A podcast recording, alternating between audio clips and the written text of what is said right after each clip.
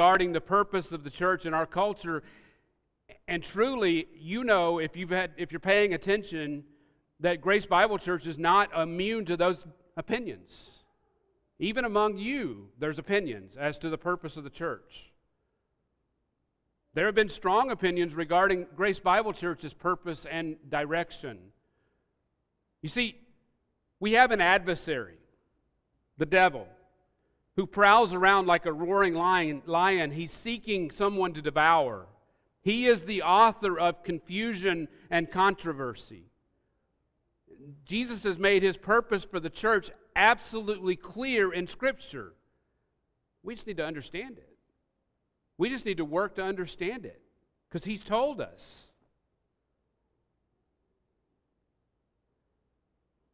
We face so much. We've gone through COVID 19. We've, we've suffered through the political agenda of, of the progressives and the Democrat Party. We've, we've seen the culture shifting views on, on different topics such as racism.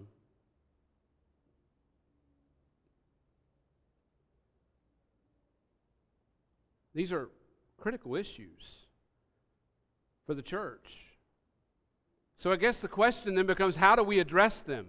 How do we address those issues? You know, I think Tuesday is election day. And there's a question that's a question we must answer. How do we address it? Should we involve ourselves more in the political landscape as we engage with the culture? Well, my answer is a has been and is a qualified yes. Let me address the yes part of that. As Christians, we need to be aware of the political landscape and we need to be we need to participate at some level. And, and we do this by voting. When you vote, you should get to know the candidates to the best of your ability and, and, and vote for the ones who best align with biblical truth.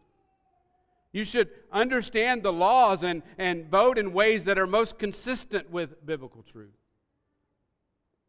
If you don't know the best answers to these questions, you should consult Christian organizations that you can trust who can do the research and help you vote in those ways. Some Christians may even become directly involved by voting or by running for political office. Ultimately, I don't believe the Lord calls the Christian to withdraw from culture. And vote, voting is a critical way to involve yourself. Even running for office may be appropriate for some. But having said that, I would argue that living your life consistent with biblical truth is the greatest way to influence the culture around us. In John 17, 14, Jesus prayed to the Father. He says, I have given them your word, and the world has hated them because they are not of the world, even though, even as I am not of the world. I do not ask that you take them out of the world, but to keep them from the evil one. They are not of the world, even as I am not of the world. You know, you've heard it, you may have heard it said, we are in the world, not of the world. Beloved, we must recognize that we do live in this world, yet we must not walk according to its ways. In Matthew 5, Jesus says that we are to be salt. We're to be salt. He says, here his words in, in Matthew 5 13. He says, You are the salt of the earth, and if the, but if the salt has become tasteless, how will it be made salty again? It is no longer good for anything except to be thrown out and to be, to be trampled under the foot of man. You see, salt Salt has a preserving effect. In other words, we're, we're to live according to the truth of God's word, and that will have a preserving effect on the culture around us. Jesus also says in Matthew 5 that as Christians, we are the, the, the light of the world. We are the light of the world. As such, we are to live in such a way that the culture around us will see our good works and glorify our Father in heaven.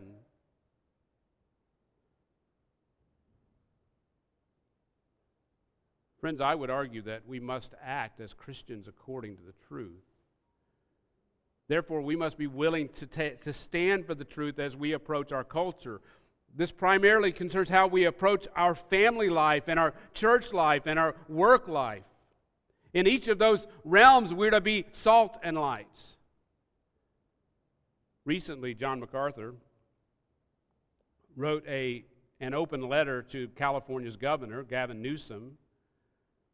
In that letter, he warned Gavin Newsom that, that he would be judged by God for his wicked actions. In particular, MacArthur warned him about billboards he, that he had sponsored across America promoting the slaughter of children whom God has created in the womb.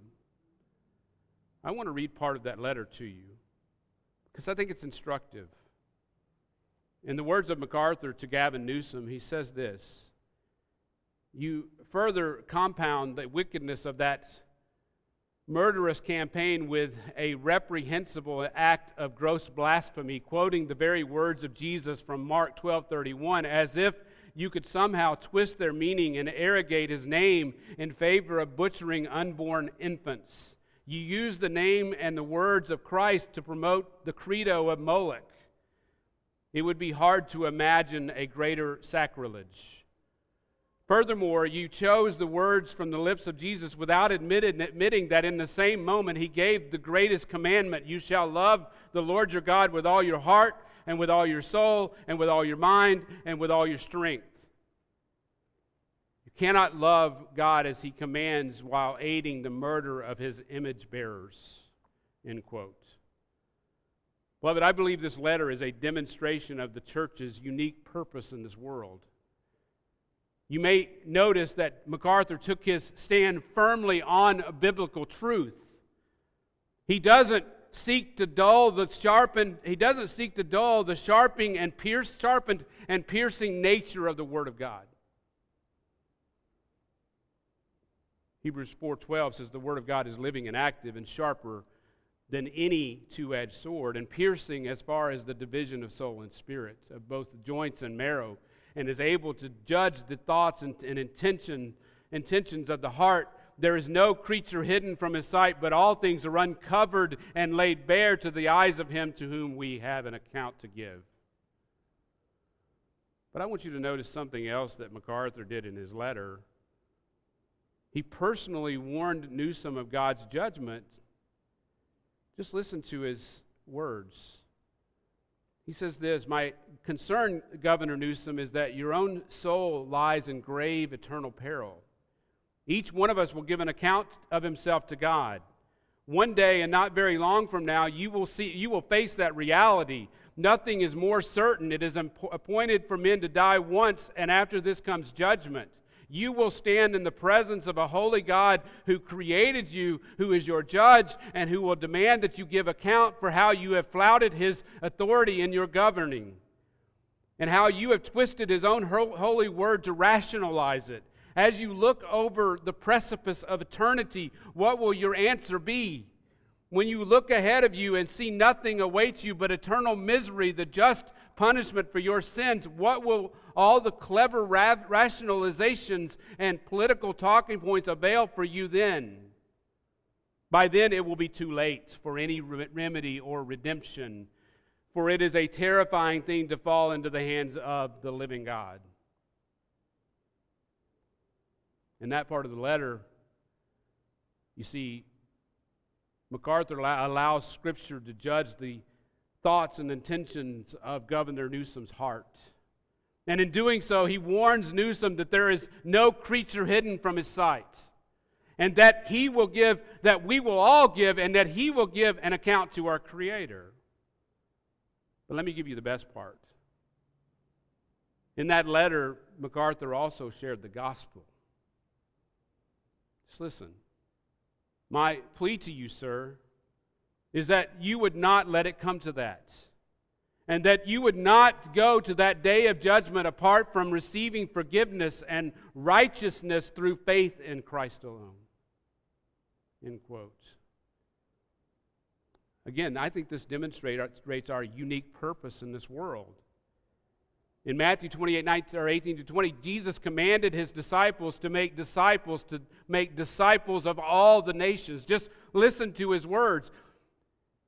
He says, all authority has been given to me in heaven and on earth. Go therefore and make disciples of all the nations, baptizing them in the name of the Father and the Son and the Holy Spirit, teaching them to keep all that I commanded you. And behold, I am with you always, even to the end of the age. You see, we make disciples by preaching the gospel. You want to change the world? Preach the gospel. That is our unique that is the unique purpose of the church is to preach the gospel so that our Lord would be glorified. In Romans 10:14, the apostle Paul asks some critical questions. He says, How then will they call on, on him in whom they have not believed? How will they believe in him and whom they have not heard? How will they hear without a preacher? And how will they preach unless they are sent? Just as it, as it is written, How beautiful are the feet of those who proclaim the good news of good things.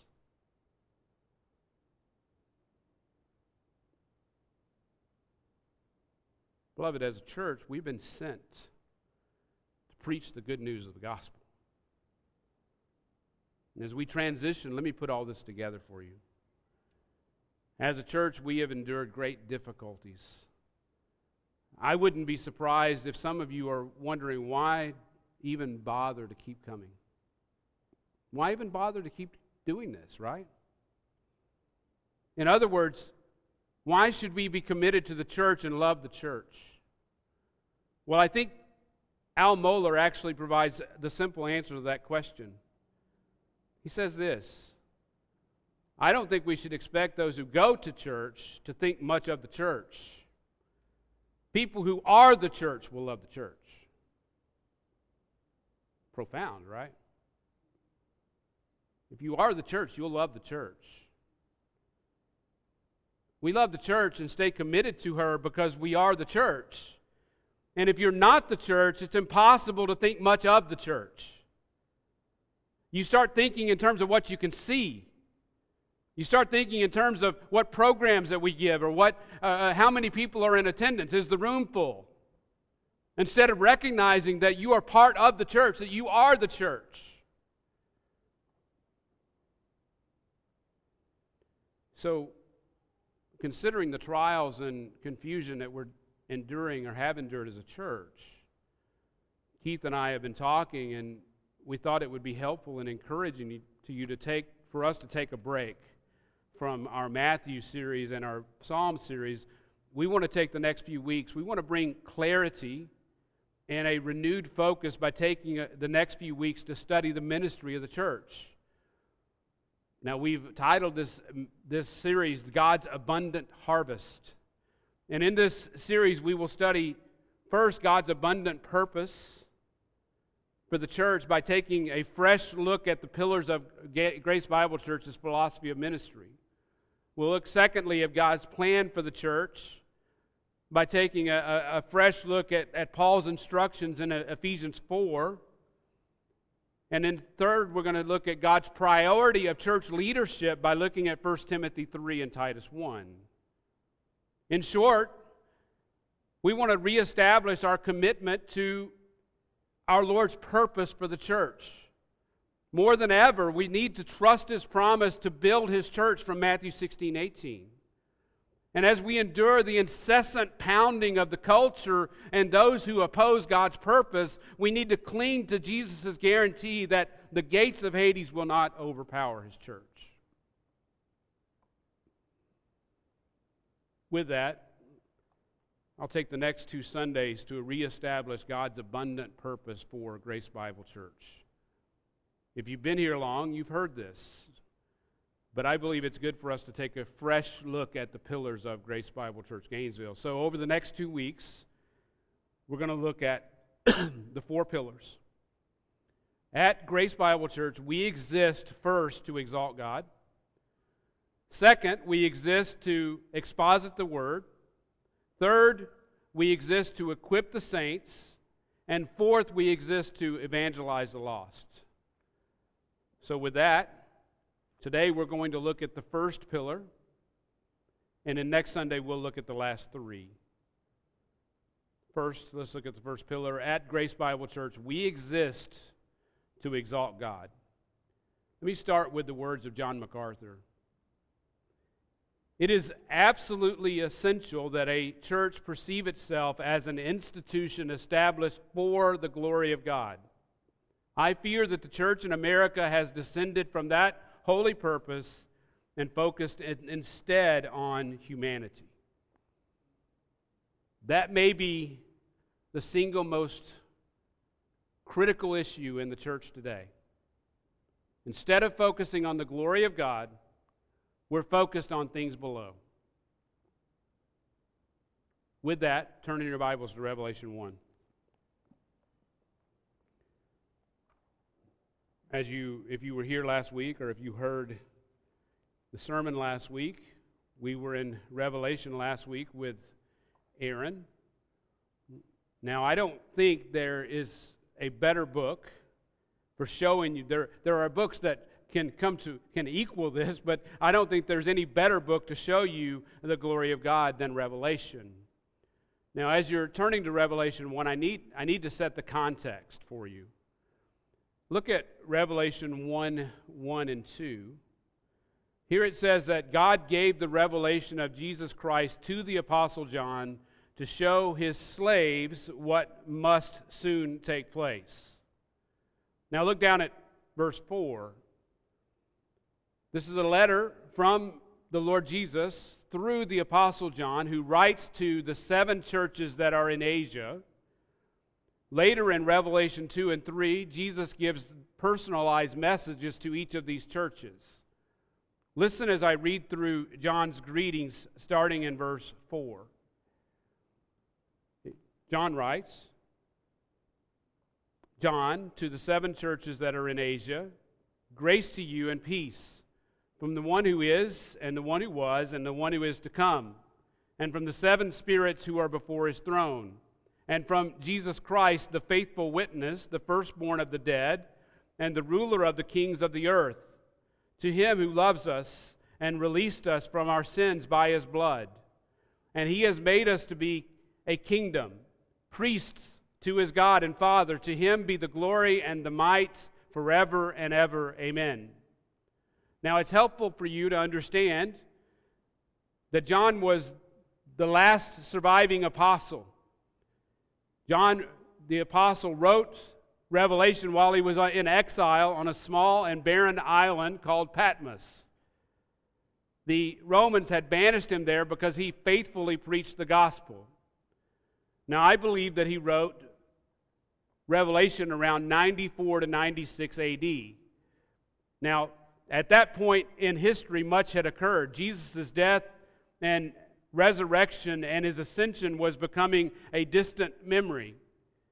All the apostles and many, if not all, those who witnessed the life of Christ were dead. Many had been martyred. The temple had been completely destroyed by the Romans. The gospel had spread far and wide, and many churches had been planted under the apostles' ministry. Now, listen carefully to Revelation 1 7 as John encourages his readers. He says this about the Lord. He said, Behold, he is coming with the clouds, and every eye will see him, even those who pierced him, and the tribes of the earth will mourn over him. Yes, amen. I am the Alpha and the Omega, says the Lord God who is and who was and who is to come, the Almighty. In these verses, the Lord declares that He will return and every eye will see Him, even those who put Him on the cross. The Lord declares that He and He alone controls world history from eternity past to eternity future. And despite all the stuff that occurred, all the, the bad things that occurred, God was still on his throne and he will still he still sovereignly causes all things to occur for his glory. Now, beloved, we could stop right there and we could declare Grace Bible Church's first pillar. We exist to exalt God. You see, we exalt him because he is sovereign. Truly, there is nothing that can thwart him. According to the Apostle Paul, our Lord is seated at the right hand of the Father. In, in, Ephesians 1 21, far above all rule and, and authority and power and dominion and every name that is named, not only in this age, but also in the age to come. Beloved, we serve an almighty Lord. He is worthy of all praise and honor and glory in the church and in the world. And if we serve, church, if we serve, if we serve the Alpha and the Omega and the one who is and the one who was and the one who is to come, let me repeat the words of Paul in Romans 8. If we serve the one who is and the one who was and who is to come, listen to the words of Paul. Who will separate us from the love of Christ? Will affliction or turmoil or persecution or famine or nakedness or peril or sword? but in all these things, we overwhelmingly conquer through him who loved us. For I am convinced, this is Paul writing, that neither death, nor life, nor angels, nor rulers, nor things present, nor things to come, nor powers, nor height, nor depth, nor any other created thing will be able to separate us from the love of God which is in Christ Jesus our Lord. Amen. Amen. Like I said, I could stop right there. Sermon preached. But I'm not. Not. Look at Revelation 1 9. Just follow along as I read John's description of what he saw. John writes, I, John, your brother and fellow partaker in the tribulation and kingdom and perseverance which are in Jesus, was on the island called Patmos because of the word of the Lord and the witness of Jesus. I was in the Spirit on the Lord's day, and I heard behind me a loud voice like a trumpet saying, Write in a scroll what you see and send it to the seven churches to Ephesus, to Smyrna, to Pergamum, to Thyatira, to Sardis, and to Philadelphia, and to Laodicea.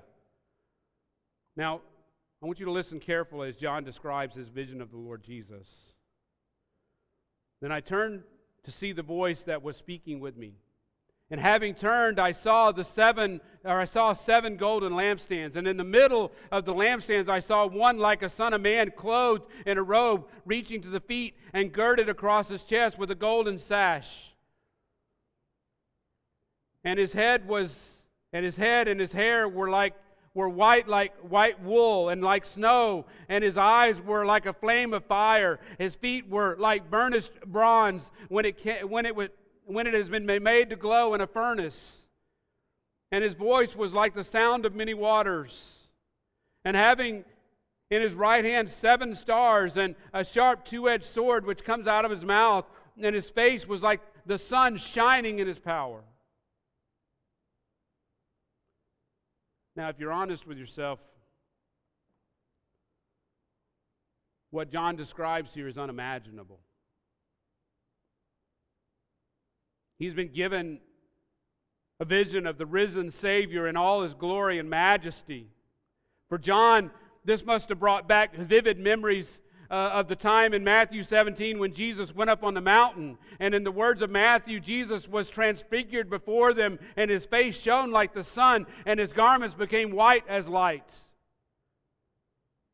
Here in Revelation 1, John does exactly what any mortal man would do eh, eh, when the Son of Man appears to him in all his glory. Look at his words in Revelation 7, 117. And when I saw him, I fell at his feet like a dead man. I want you to imagine for a moment being in John's sandals or bare feet. He's in the Spirit on the Lord's day. He's on a desolate island. Then he's confronted with the most amazing vision ever the vision of Jesus in all his glory. And he falls like a dead man. He falls like a dead man. Let that sink in for a moment. And something happens that almost can't be fathomed, especially considering the gravity of that situation. Look at your text in verse 17. And he placed his right hand on me, saying, do not fear. Can you imagine the tenderness of that statement? He knew what John was feeling the reverence, the awe that caused him to fall like a dead man, yet he lays his hand gently on his shoulder and said, Do not fear. Do not fear.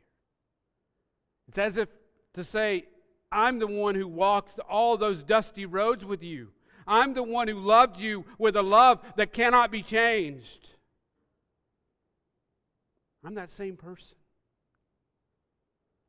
Listen to the rest of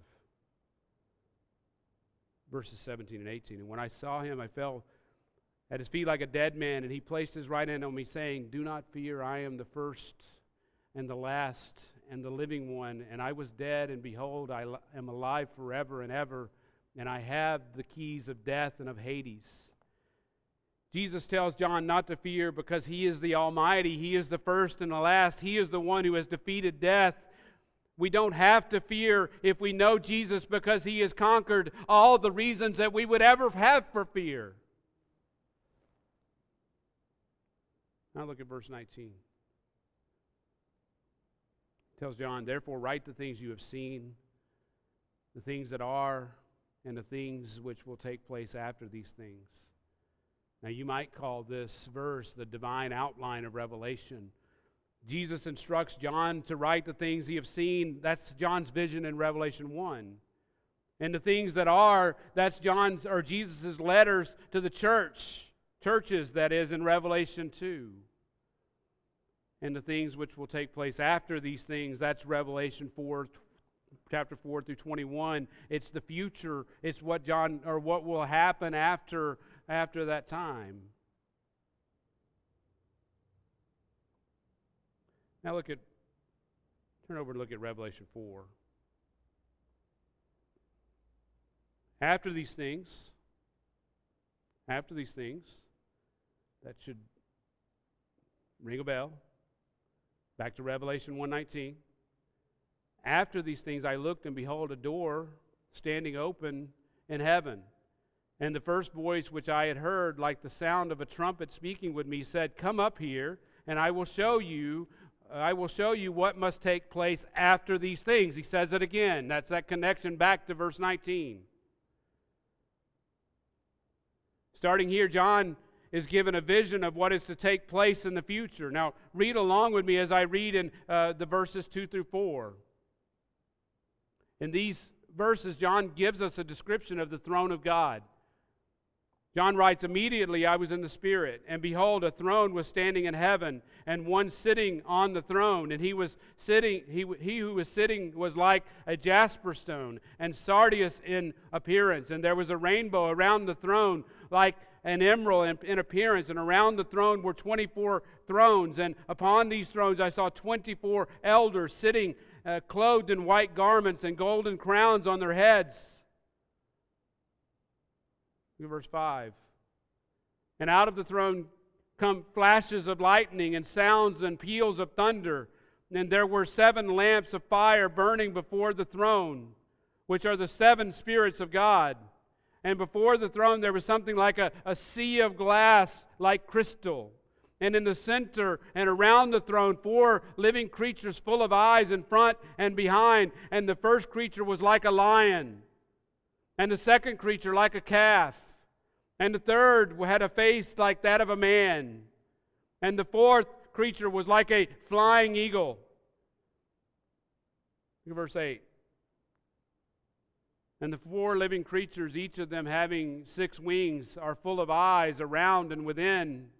And day and night they do not cease to say, Holy, holy, holy is the Lord God the Almighty, who was and is and who is and who is to come.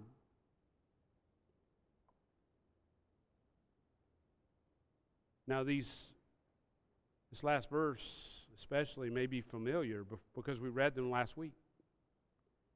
But that they may also remind you of two similar visions in Scripture In Isaiah 6, the prophet Isaiah described God's throne using strikingly similar uh, imagery and language. Isaiah says that one angel called out to another and said, uh, Holy, holy, holy is, the, is Yahweh of hosts. The whole earth is full of his glory.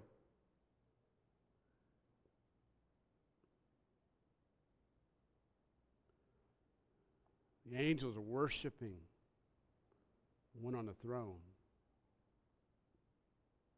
declaring his holiness, declaring that the whole earth is full of his glory. You see, Isaiah responded to this vision by recognizing his utter sinfulness, considering the utter holiness of God. Isaiah 6 5, then I said, Woe is me, for I am ruined, for I am a man of unclean lips, and I live among a people of unclean lips, for my eyes have seen the King, Yahweh of hosts.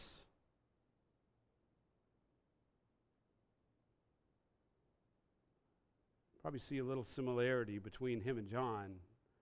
John falling like a dead man. Prophet Ezekiel had a similar vision in Ezekiel 1. He described seeing the throne of God and the appearance of the likeness of the glory of Yahweh.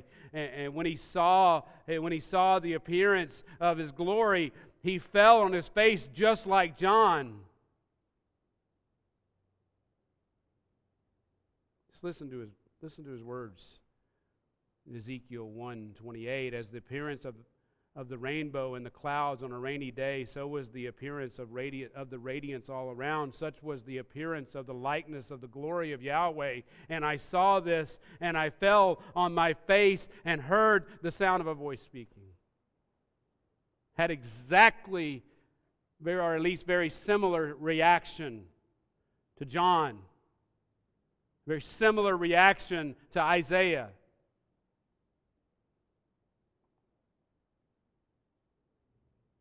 I already mentioned Matthew 17, where Jesus was transfigured before Peter and James and John, and his face shone like the sun. I'm reminded of Exodus 33, where God gave Moses a glimpse of his glory. That brief encounter caused Moses to face to shine like the reflection or with the reflection of God's glory. He even put a veil over his face because the people were afraid to come near him, and that was just the reflection of his glory. Can you imagine his glory?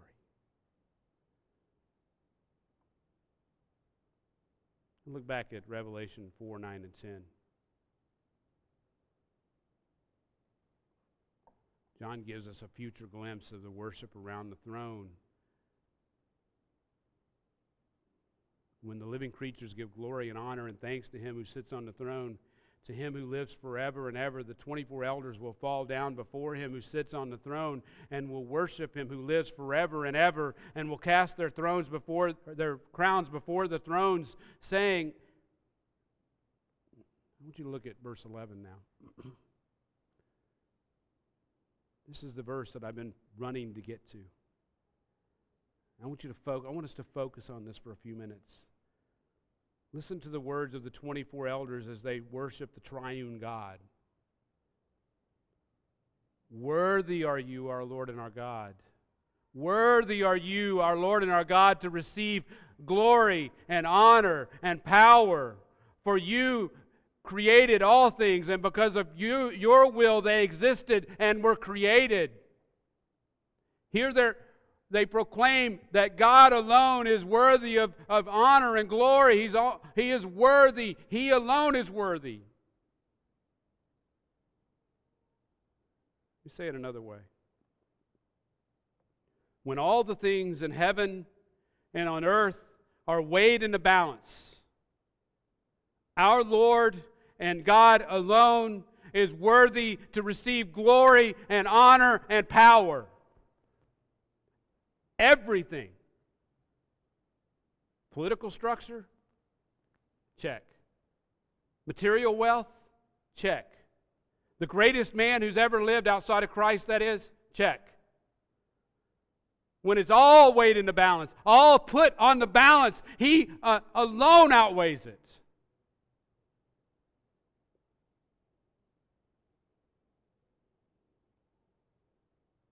And that's what John is saying at the end of verse 11. For you created all those things.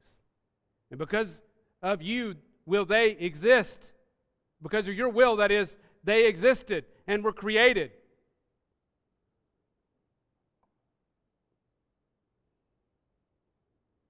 You know, I've been questioned why I'm so insistent that we take a literal interpretation of Genesis 1. You know why? Because John does. Who created all things? Who created all things? God did.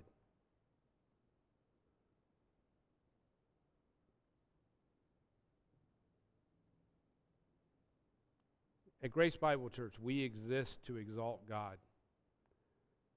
We don't apologize for it.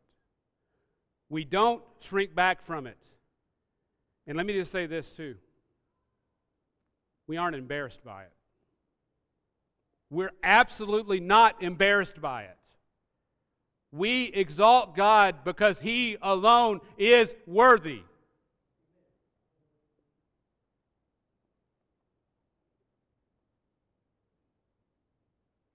Tozer says this God's glory is and must forever remain the Christian's true point of departure. Anything that begins anywhere else, whatever it is, is certainly not New Testament Christianity. End quote.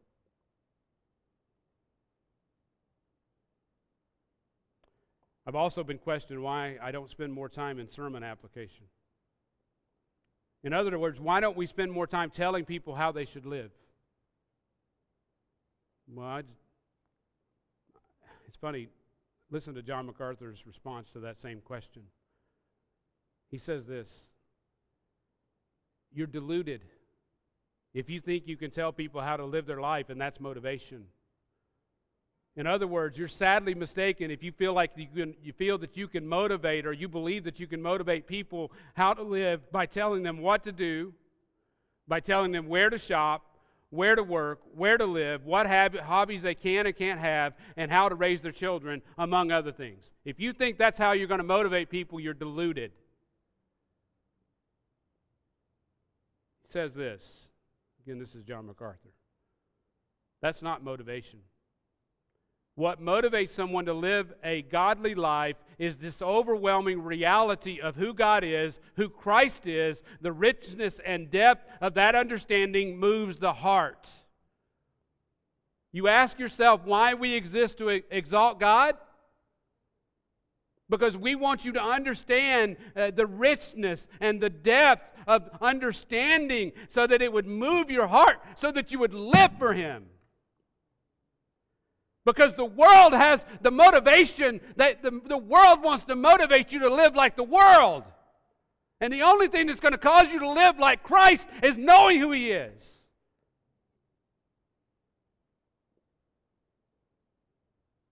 Sorry if I'm yelling. Just so passionate about it.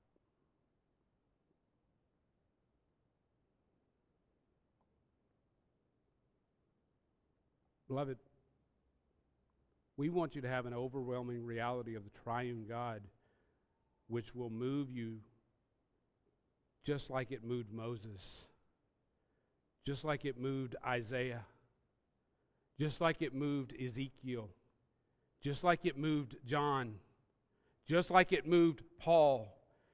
Why do you think those men were able to uh, turn the world upside down with the gospel? It was a reality of who they were preaching. It was the overwhelming reality that motivated them to live a holy life that pleases God.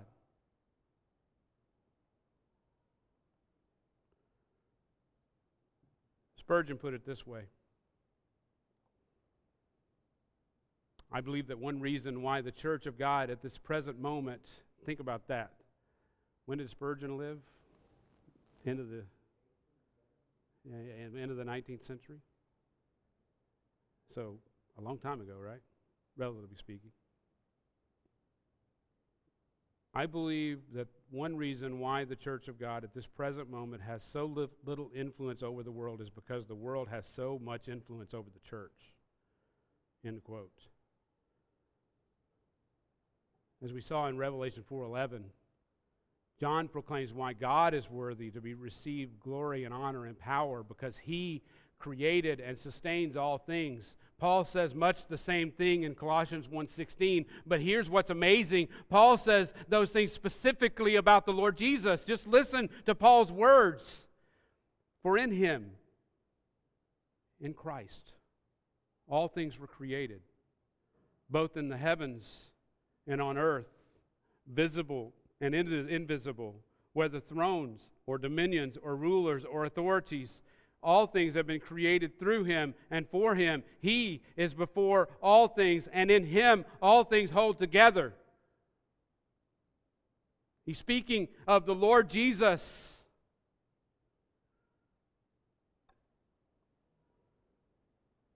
We'll end today the sermon in Revelation 5. Turn there as we begin to prepare ourselves to observe the Lord's table. Revelation 5, verse 11. Then I looked,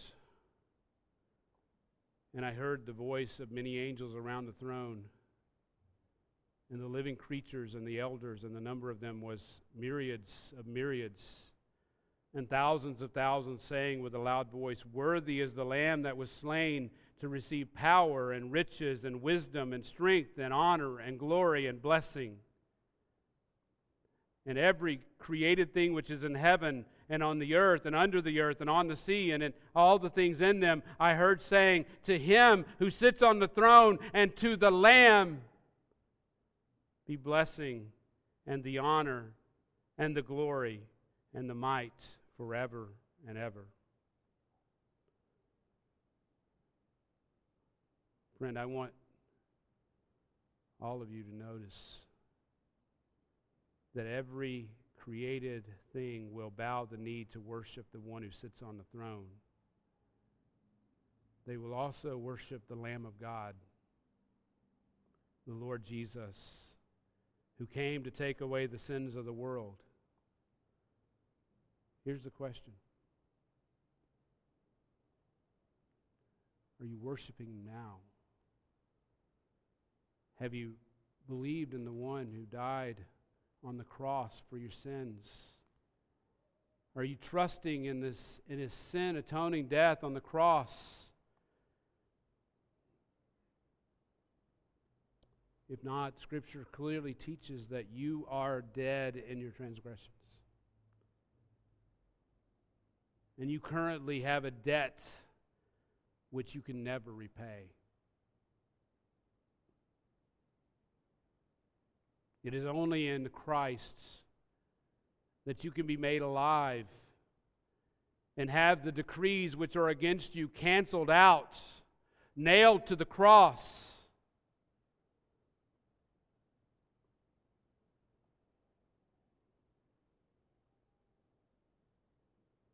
Scripture says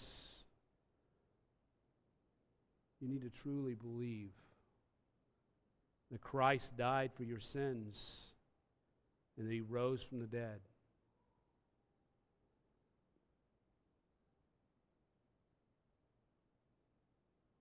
Here at Grace Bible Church, we exist to exalt God. Donald Barnhouse says this God's greatest glory is His grace. God's greatest glory is His grace.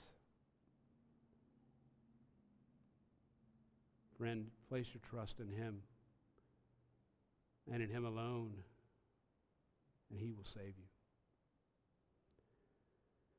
Heavenly Father,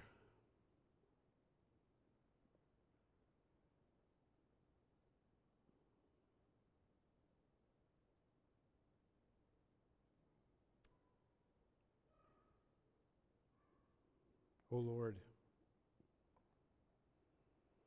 may you get all the glory. May you get all the glory in the church. May you get all the glory in this world. Father, we exist as a church to exalt you. Would we exist to proclaim your glory in all the earth. Father, we, may we do so as we make disciples of all the nations. Father, may we com- teach them, baptize them, and teach them all that you have commanded. Lord, I pray this morning that if anybody here don't truly know you, that you would invade them with your Holy Spirit. That you would grasp a hold of them and save them miraculously. Make them alive. Make them alive. Save them by your grace, if it be your will. In Christ's name, amen.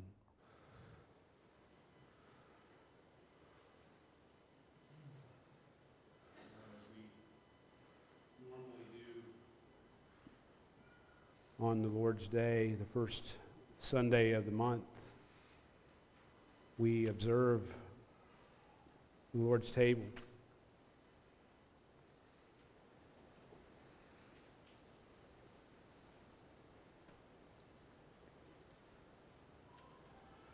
We take the time according to the Apostle Paul, speaking of the of communion of the Lord's table, he says, For as often as you eat this bread and drink the cup, you proclaim the death of the Lord until he comes.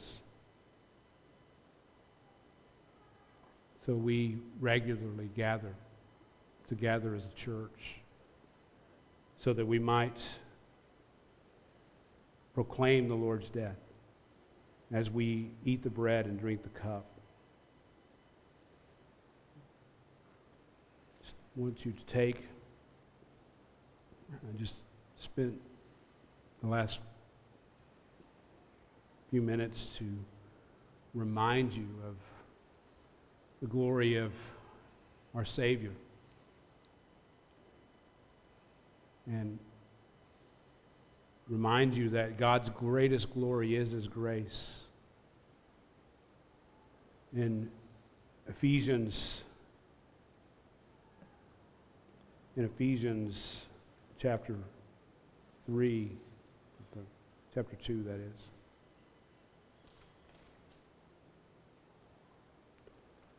quote this often.